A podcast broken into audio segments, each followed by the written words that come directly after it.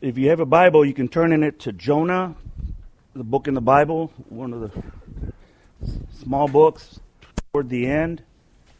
We're going to be going through Jonah, first chapter today.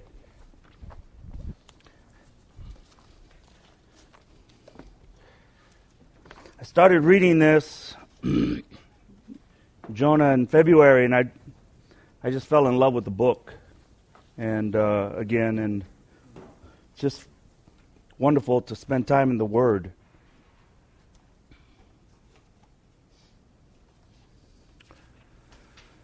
Jonah is one of the 12 minor prophets in the Old Testament, not because his message is insignificant, but because of the size of the book. Many of us have learned about Jonah when we were young. Jonah is chiefly remembered for running away from God and being swallowed by a big fish. Not only that, but his mission is unique because Jonah is the only prophet in the Old Testament called to go to a foreign nation and preach God's message against it. That was unprecedented. Jonah was a prophet. What are the marks of a prophet? Look at your handout that I gave you. Ken, would you read number one? And basically, what that's saying is it was not self initiated. Number two, Steve, can you read that one? He speaks in God's name so he could boldly proclaim, Thus saith the Lord. Yes, basically, what that says is he was God's spokesman. Terry, could you do number three? His message uh, must not contradict uh, other revelations. Correct. Sam, number four. Amen. And Mario, number five. Identification authenticated by miracle signs and wonders, such as Moses parting the Red Sea or Elijah calling down fire in 1 Kings uh, chapter 18. So basically, these prophets were authenticated and identified by their miracles. Jonah's name means dove, and his hometown is Gath-hepher, which is about three miles from Nazareth. I want to ask you a question. Sam, can a Christian backslide?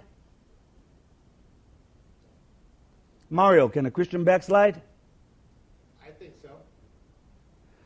Tito, can a Christian backslide?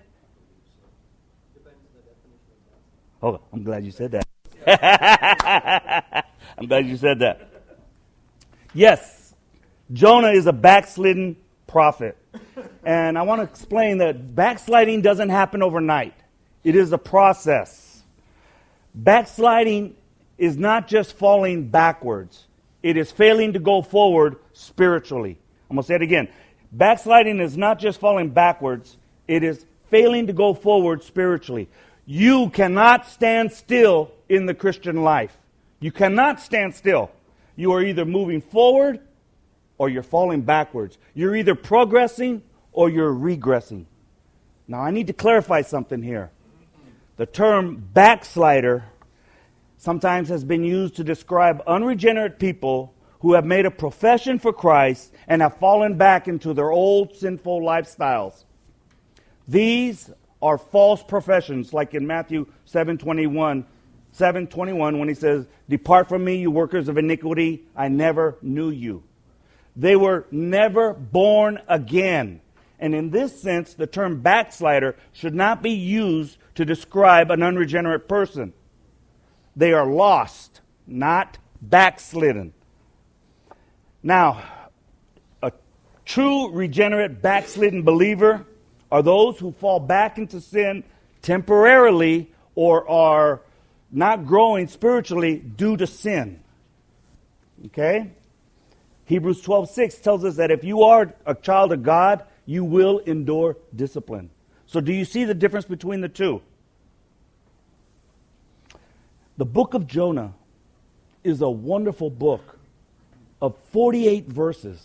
It talks about God's salvation, God's forgiveness, God's provision, God's discipline, God's faithfulness, God's mercy and love, God's sovereignty, and the Great Commission it teaches us to look ahead to how God saved the world through the one who called himself the ultimate Jonah. I was, wow, Matthew 12 41. In the first half of the book, Jonah plays the part of the prodigal son of Jesus' parable in Luke 15, where he runs from his father and disobeys his rules. In the second half of the book, Jonah plays the part of the older brother who obeys his father but berates him for his graciousness to repentant sinners. Neither son trusted his father's love. Both had hidden ulterior motives. One did it by disobeying all of the father's rules, the other one did it by obeying all of the father's rules. But they are both in different ways running from God. The parable ends with a question from the father to the Pharisaical son, just as in the book of Jonah, it ends with a question to the Pharisaical prophet. I would like to start at the beginning of this book and take my time. I am in no rush. And I was going to do all four chapters at once. And I said, no, I'm not doing that. I'm going to do one chapter at, at a time, and that's it. And so that's what I'm going to do.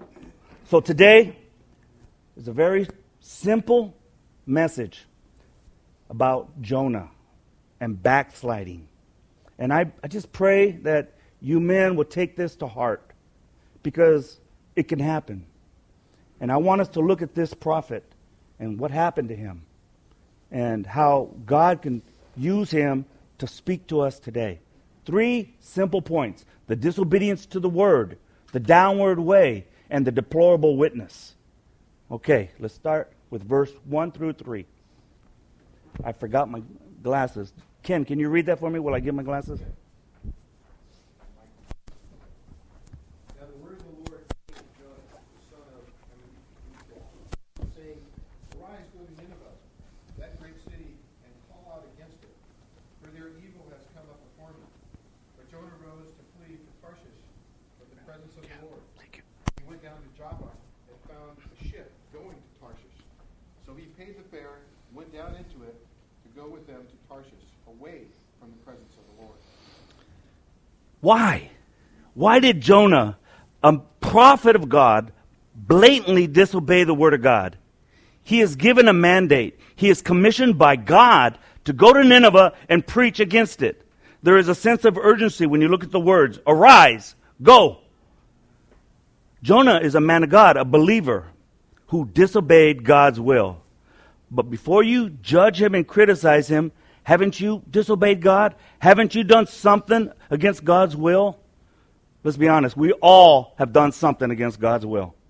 But what I look here and see, God called a specific person to go to a specific place for a specific purpose. A specific person to go to a specific place for a specific purpose.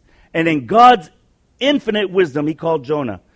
God said, Jonah, to, God told Jonah, go. Jonah said, no. God told Jonah, go east to Nineveh. Jonah went west to Tarshish. God said, go out and cry against this city. Jonah went on a sea cruise.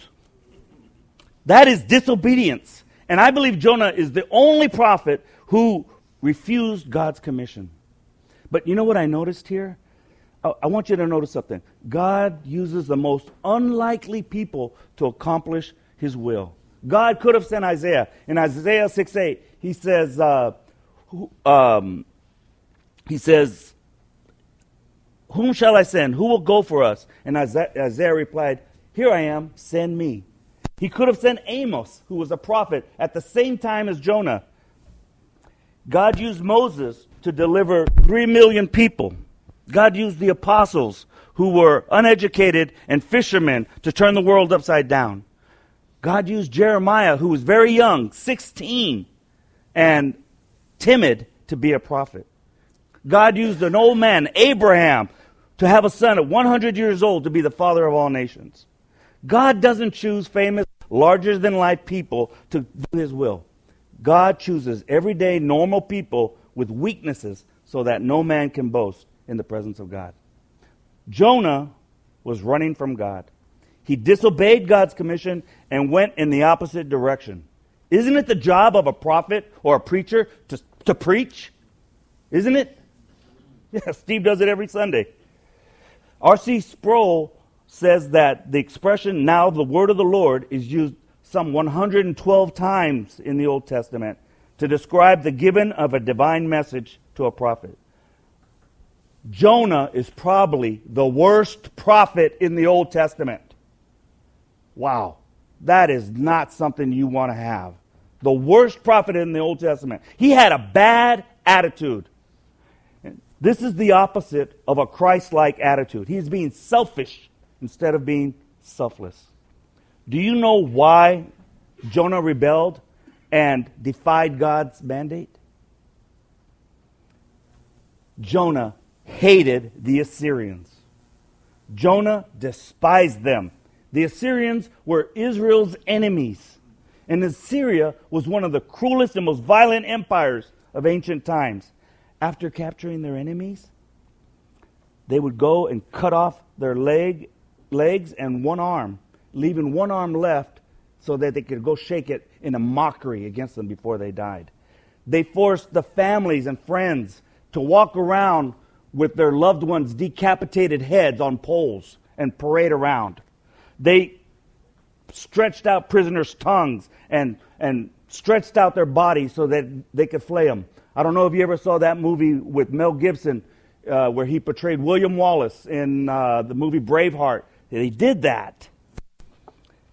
The Assyrians burned children alive. They were terrorists. And this is the reason that Jonah hated them. He was a racist. What is a racism? It is the belief that one's own race is superior to others. And it is a learned sin. You weren't born with it.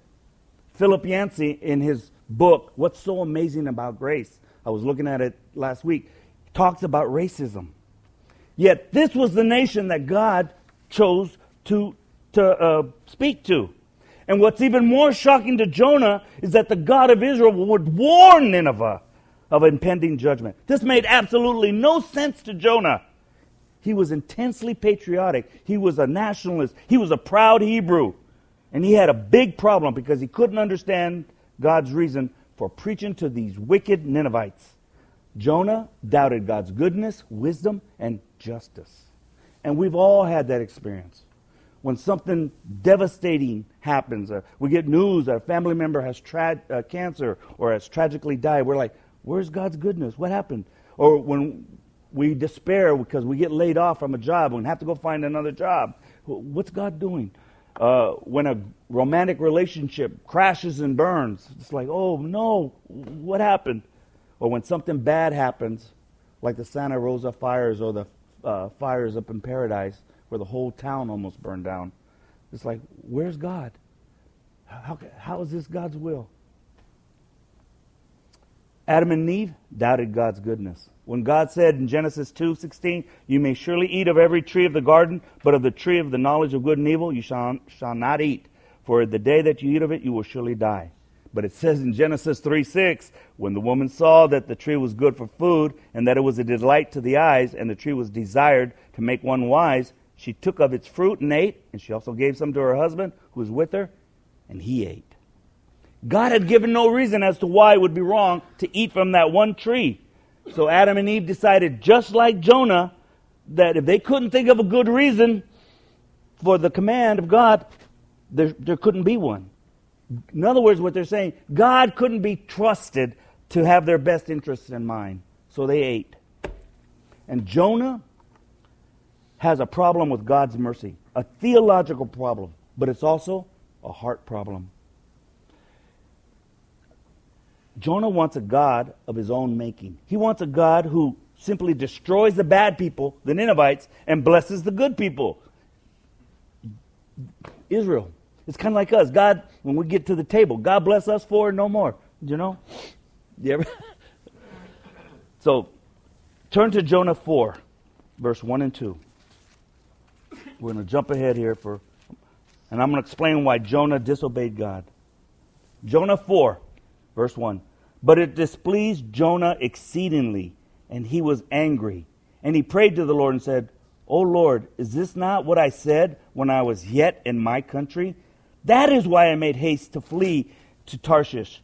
For I knew that you are a gracious God and merciful, slow to anger, and abounding in steadfast love, and relenting from disaster.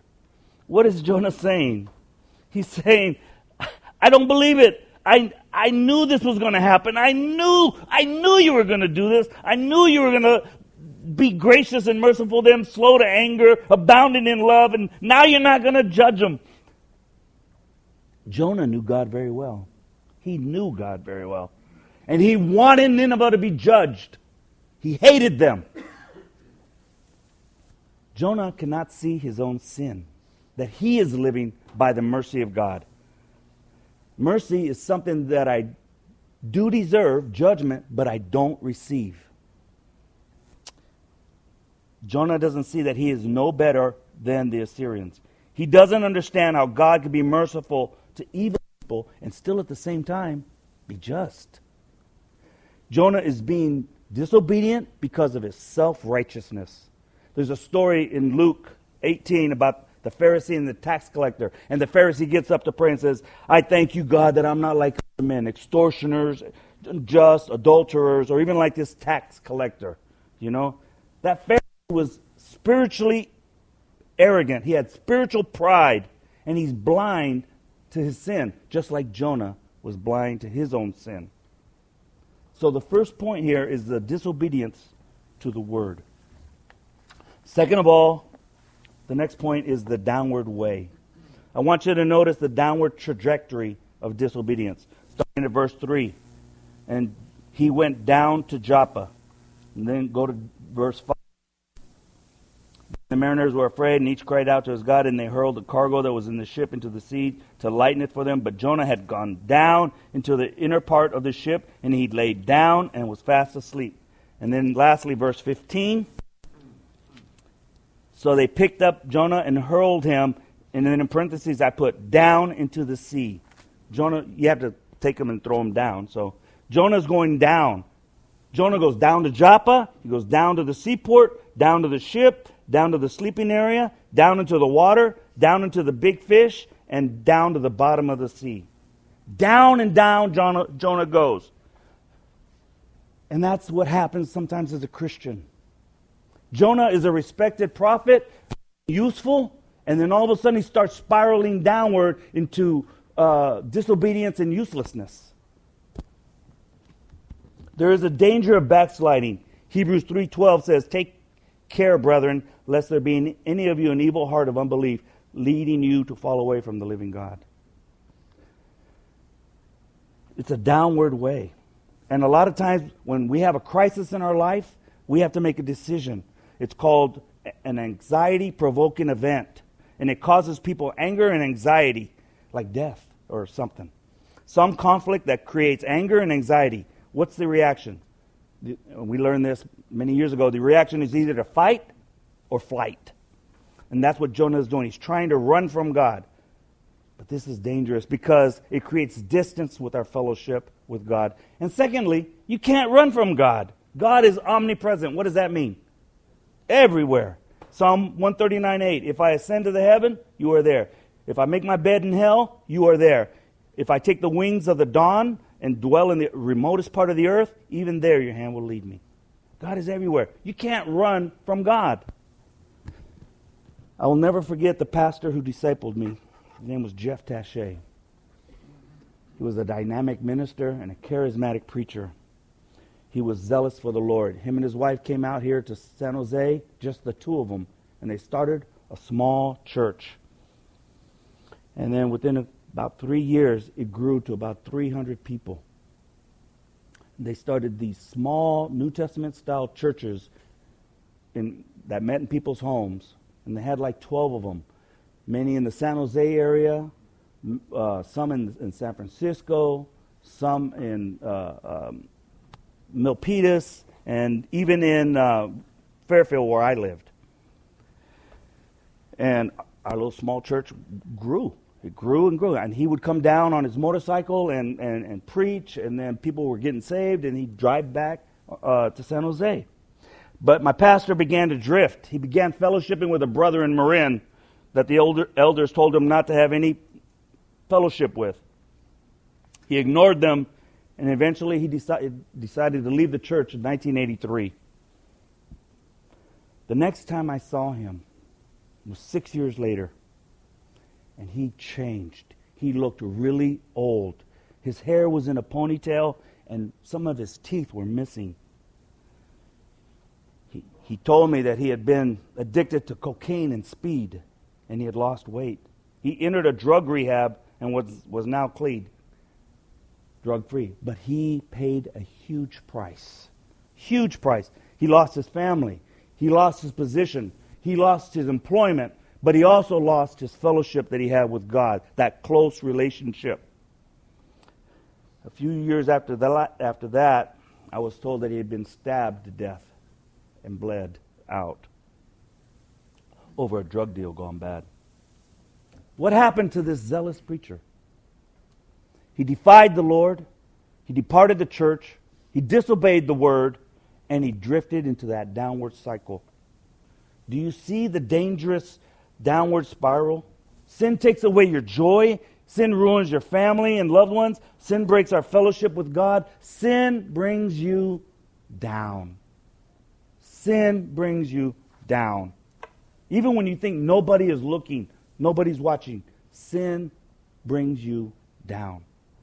Lot was ruined because of sin in Genesis, verse 12.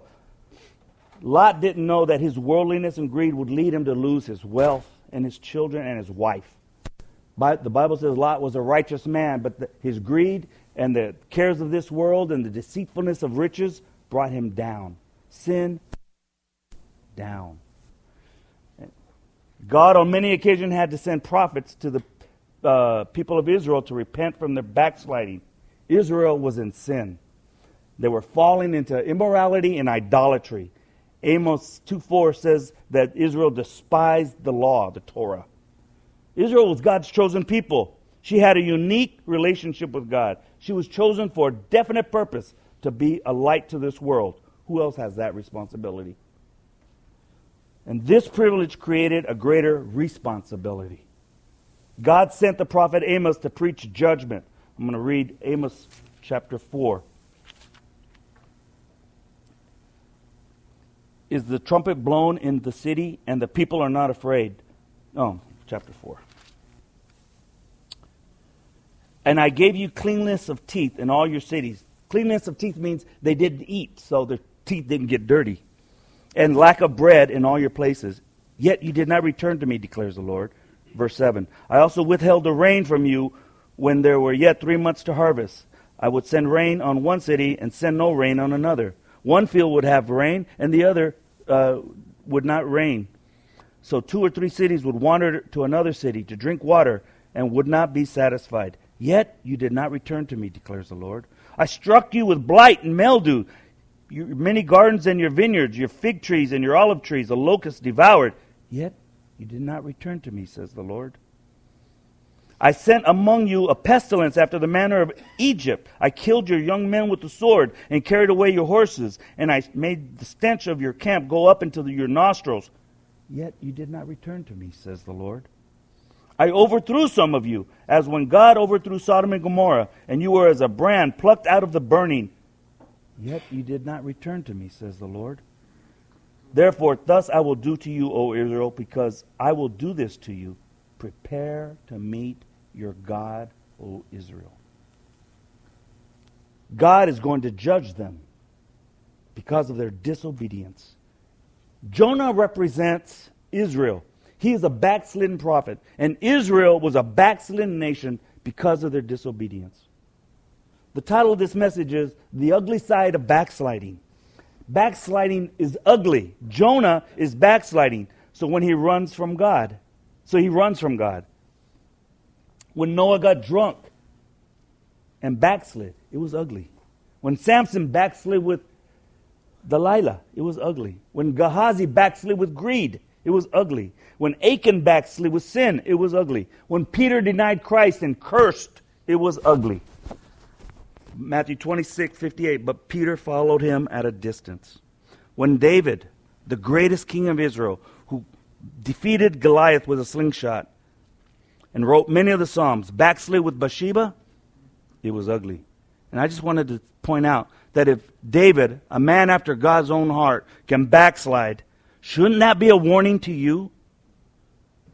David became casual with sin, then careless, then carnal, and then late, ultimately callous to the point of committing murder.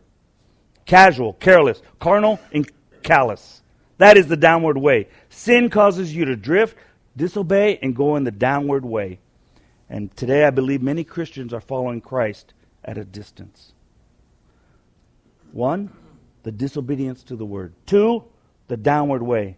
And lastly, the deplorable witness. Verse 4 through 17. I'm going to read this whole chapter, the rest. But the Lord, the Lord hurled a great wind upon the sea, tempest on the sea, so that the ship threatened to break up.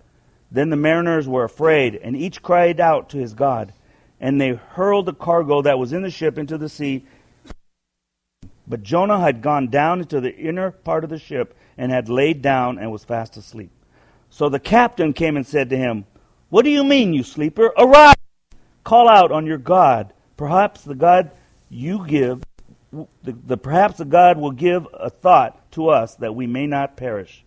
And they said to one another, Come, let us cast lots that we may know on whose account this evil has come upon us. So they cast lots, and the lot fell on Jonah. Then they said to him, Tell us on whose accounts this evil has come upon us. What is your occupation? Where do you come from? What is your country? And what people from and of what people are you? And he said to them, I am a Hebrew, and I fear the Lord, the God of heaven, who made the sea and the dry land. Then the men were exceedingly afraid and said to him, What is this you have done? For the men knew that he was fleeing from the presence of the Lord because he had told them. Then he, they said to him, What shall we do to you that the sea may quiet down for us? For the sea grew more and more tempestuous. And he said to them, Pick me up and hurl me into the sea. Then the sea will quiet down for you, for I know it is because of me that this great tempest has come upon you. Nevertheless, the men rowed hard to get back to dry land but they could not, for the sea grew more and more tempestuous against them. Therefore they called out to the Lord, O Lord, let us not perish for this man's life, and lay not on us innocent blood, for you, O Lord, have done as it pleased you. So they picked up Jonah and hurled him into the sea, and the sea ceased from its raging. Then the men feared the Lord exceedingly, and they offered a sacrifice to the Lord and made vows. And the last verse there. And the Lord appointed a great fish to swallow up Jonah. And Jonah was in the belly of the fish three days and three nights. The deplorable witness of Jonah. This storm is immediate and supernatural. As soon as Jonah boards the ship, a great storm picks up. And when it says verse, right there in verse 4 that the, the Lord hurled, that word hurled is the same word used in 1 Samuel 18:11 when Saul hurled a javelin at young David. So this storm is supernaturally sent by God. And it's a vivid picture of God launching this mighty tempest into the sea around Jonah's boat. And that, that word that it says, the great wind, is the same word used to describe Nineveh in verse 2, that great city. It's a great wind. Listen to me. Sometimes God sends storms into our lives to get our attention. God used the baby's death to get David's attention. God used leprosy to get Gehazi's attention. God is not a respecter of persons. All sin has a storm attached to it. The Bible doesn't teach that every difficulty is the result of sin. It's not always because of sin, but it does teach that sin will bring you difficulty. And I want you to notice the contrast between the pagan sailors and the prophet of God. In the very beginning, the sailors were terrified. Where's Jonah? He's sound asleep, not concerned. The sailors are alert. They're, they're, they're, they can tell the ship's going to break up. Jonah is out of touch. He doesn't, he doesn't really care. The sailors seek the common good. Jonah, self absorbed. The sailors pray to their own God versus Jonah, who doesn't pray at all. He doesn't even pray that God stop the storm. The sailors cast lots to find out whose fault it is. Jonah admits it's his own fault. The sailors hur- hurl over the cargo to try and lighten the load. Jonah says, Throw me overboard. The sailors feared the Lord exceedingly. Jonah doesn't fear the Lord at all. The sailors become spiritually awake and get saved. Jonah is spiritually asleep. Jonah is a horrible witness. Isn't it interesting, though, that God, during the casting of lots, to find out who the guilty person is, the lot fell on Jonah because God arranged that. When Jonah is found out and he can't hide, he finally confesses, I am a Hebrew, and uh, I fear the Lord, the God of heaven who made the sea and the dry land. So the sailors recognize that this deadly, deadly storm is all Jonah's fault. And they had to throw over a lot of their cargo. That was their wages. Jonah has, they, you, you say you fear the Lord? Really? Your words and your life don't match up. You fear the Lord? Jonah has lost all credibility. Jonah is a deplorable witness. And you know what's ironic? The whole reason of this, because Jonah didn't want to go to Nineveh and preach God's message to the pagan uh, people. And yet, here on the boat, he ends up sharing about the, the Lord, Yahweh, and God's message, and they get saved. Isn't that amazing? That's exactly what ends up happening. The sailors see the greatness of who God really is. What amazes me, though, is you can have the right theology, you can have sound doctrine, you can worship the one true God, you can be a prophet, and you can still be disobedient. That's amazing. A prophet or a preacher can operate in the flesh. That is a poor witness. Jonah was a poor witness. The, we've been uh, studying the church of Corinth in, in 1 Corinthians. The church was a poor witness. What was some of the troubles in, in, in, in Corinth, Steve? Division. Division. What's another one? Adultery. Adultery. What's the other one? Immorality. Immorality. Uh, jealousy and strife. One of the big things Steve's been talking about a lack of unity, abusing the Lord's Supper, uh, incestuous sexual immorality that even the Gentiles didn't condone. That's bad when the Gentiles don't even approve of it. That is bad. They were a bad witness. There's another example of Eli's son. They were such a bad witness that in 1 Samuel 2.22, it says they laid with the religious prostitutes and were taking the burnt offering by force. And you know what happened? God took them. I heard about a pastor who would go to the stores, switch the prices on the shirts so he wouldn't have to pay as much. What a deplorable witness! Jonah was a bad witness. And you know what's even worse? You know what his legacy is going to be? He will always be remembered as the prophet who disobeyed and ran away from God. And at the end here, God deals with backsliders in four ways. The first way is conviction. And I'm telling you, if you are saved, you're born again, and you're committing sin, God's going to convict you. This is the best time right here to get right with God. When God tells you that was wrong, that's right, the best time right there to, to get right with God. The second way is chastisement. God will discipline you and chastise you. The Greek word for discipline is padeo, and it means child training or discipline. The word scourging refers to flogging with a whip, which was severe and a painful beating that was common in Jewish practice. In Jewish practice. God's discipline and scourging is given to help us, not to harm us. Can you say amen? amen? The third way is confrontation. As in Nathan confronted David in 2 Samuel 12, or when Jesus confronted Peter in Matthew 16 when he says, Get behind me, Satan. That's confrontation. And confrontation is an art. You have to do it the right way. And sometimes it's very difficult to do. But God will confront you. And it might not even be with the pastor, it might be with your wife, who 90% of the time it is, your friend, a radio, a, a book, a sermon, or even a church.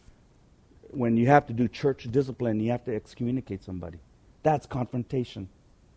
And then the last way that God deals with backsliders is consummation, 1 John 5:16. And this is referring to physical death, not spiritual death. I want to make that really clear.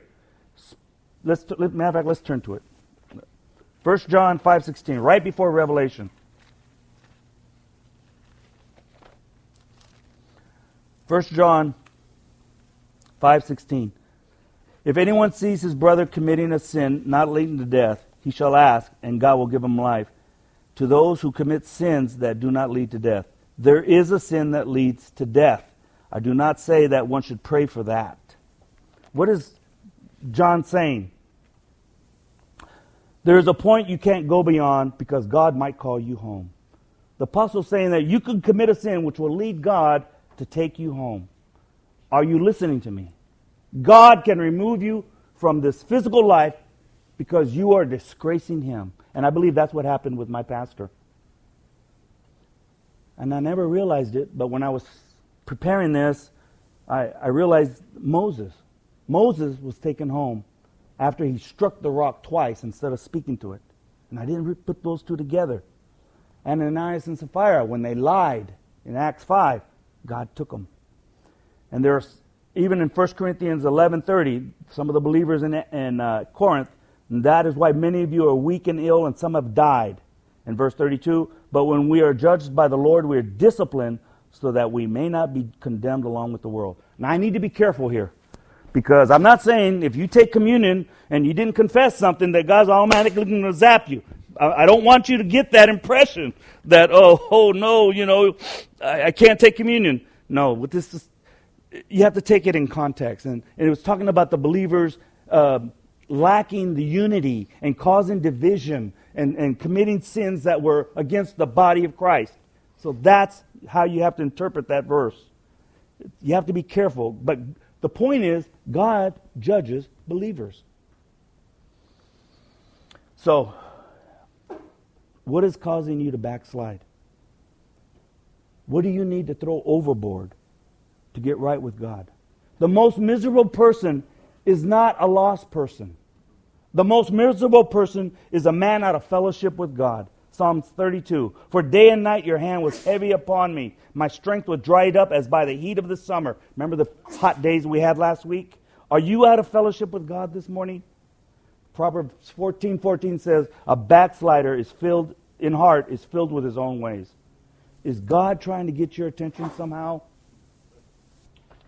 In ending, I want to tell you about the man who wrote this poem called The Hound of Heaven. The Hound of Heaven is a poem written by Francis Thompson and published in 1893. The poem focuses on the pursuit of a sinner by a loving God, and it's written in a classic style. And J.R. Tolkien, who's the author of Lord of the Rings, said the poem was one of the most profound expressions of mature spiritual experience. And I had never read it before. Very powerful. Francis Thompson lived from 1859 to 1907. He was from a wealthy family and he graduated from Owens College as a doctor, but he never practiced medicine. He moved to London instead to become a writer. Unfortunately, he became a homeless opiate addict, opium addict. And he was living under a bridge on the streets of London. This didn't work out for him. He couldn't find a job with a magazine or anything. He ended up selling newspapers and matches on the streets, and that didn't work out for him either. This went on for years, and he got sicker and sicker, and his heartache grew and grew. His parents and they loved God. And he was doing all he could to run away from God and the expectations of his parents. And in his ache for significance, he encountered the relentless love of God, the eternal one, the all knowing, sovereign God, the one true God. One day, he found an old pencil and a scrap piece of paper on the street, and he wrote an epic poem about his personal journey. And he sent it to this magazine where a husband and wife managed that magazine. They read the poem, and immediately they, knew this poem was a masterpiece. They went out and tried to find him. They tracked him down, tried to clean him up, even brought him into their house. They put him in a place where he could detox because he was still addicted to opium. He lived for 19 years before dying from tuberculosis at the age of 47. He went on to become one of the greatest poets in England. And J.R. Tolkien said his poem was part of his inspiration for Lord of the Rings. I'm going to read a small section of it to you, and then I'm going to comment. It begins like this I fled him down the nights and down the days. I fled him down the arches of the years. I fled him down the labyrinth ways of my own mind and in the midst of tears. I hid from him and under running laughter. Up vistaed hopes I sped and shot, precipitated. Down titanic glooms of chasm fears, for those strong feet that followed, followed after, but with unhurrying chase and unperturbed pace, deliberate speed, majestic intimacy. They beat, and a voice beat, more instant than the feet. All things betray thee. Who betrayest me? God is saying, You turn from me, little human, you hurt you. And then verse 51 Not shelters thee. Who wilt not shelter me? God says, You will find no rest if you push me away. Verse 110 Lo, not contents thee. Who contenteth not me? God says, If I'm not happy, you're not happy. And right at the end, verse 171 All which I took from thee, I did but take, not for thy harms, but just that thou mightest seek it in my arms. God explains that what he took from the speakers, the pleasures of the world that led him in the wrong direction, were not intended to hurt him, but rather to help him find the right path. The speaker describes his journey of running from a loving God in order to enjoy the pleasures of the world. The speaker believes that submitting to God meant giving up his happiness. But God tells him that that, that happiness that you tried to seek by running away was following you the whole time. I don't know where some of you are with Christ, but God has something to say to all of us. You can't run from God. Some of you are running from God. Some of you are running to God. Some of you are running with God. And some of you are running behind God. Maybe you're mad at God. Wherever you are, God wants you to stop running and to get right with Him. You will find no rest if you push Him away. Will you turn around and get right with God? Let's pray. Father, I thank you for the men here today, this morning. I thank you, God, for them bearing with me through this message. I pray, God, that you would show us, God, what we really need to do. God, stop around, God, to spend some time on our knees to confess and do the right thing. Abandon these besetting sins, Lord, that bring us down. I pray, God, that we would just turn our eyes on Jesus, the author and finisher of our faith. I pray, God, we would seek you, God, not try to run from you anymore like Jonah. Open our eyes, Lord, that we might see what you have in store for us. I pray, God, you be glorified in our lives. And tomorrow I pray for each and every man here that we would just be the example, God, you've called us to be. Pray we could be lights and salt on the earth. Pray, God, you be glorified. Be with us tomorrow as we come to worship you. In Jesus' name, and all the people said, Amen. Amen.